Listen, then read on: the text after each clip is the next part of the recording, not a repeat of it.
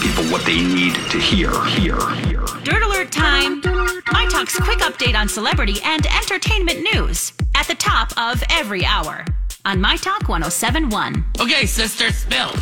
Well, you guys, it pays to be in broadcasting, that's for sure. Recently, we learned that uh, Tom Brady signed like a $350 million deal to broadcast with, I believe it's Fox after the season is over. Well, Charles Barkley, you guys, is hitting the hitting the casino soon here, you guys. It looks like he has just signed a $200 million 10 year deal with TNT to stay on board for another 10 years. His current contract is a $10 million a year contract for three more years. But if he lasts this 10 year contract, he's going to get $200 million.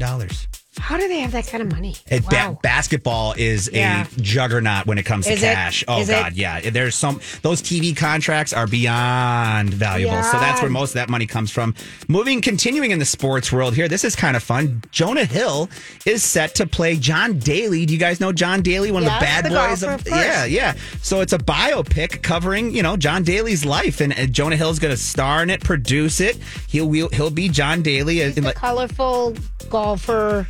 Oh, I was He thinking always- of somebody else. He's Okay. got the white beard. He Yeah. always wears goofy clothes. Goofy He's clo- smoking on the court. Well, he Okay. can't Did Did technically. he have like a a bad run or something? well, he was a gambler. He's was it. divorced four times. Yeah. He's a big Oh, so you, drinker. it would be a good story. yeah, it's it's basically the John McEnroe without the attitude of golf. Okay. it's fantastic. This looks fun, and Jonah Hill would probably be pretty funny playing the bad boy of golf, John Daly himself. And finally, you guys, we mentioned this earlier. You're right. I just looked this up. Ticket to Paradise is doing very well overseas.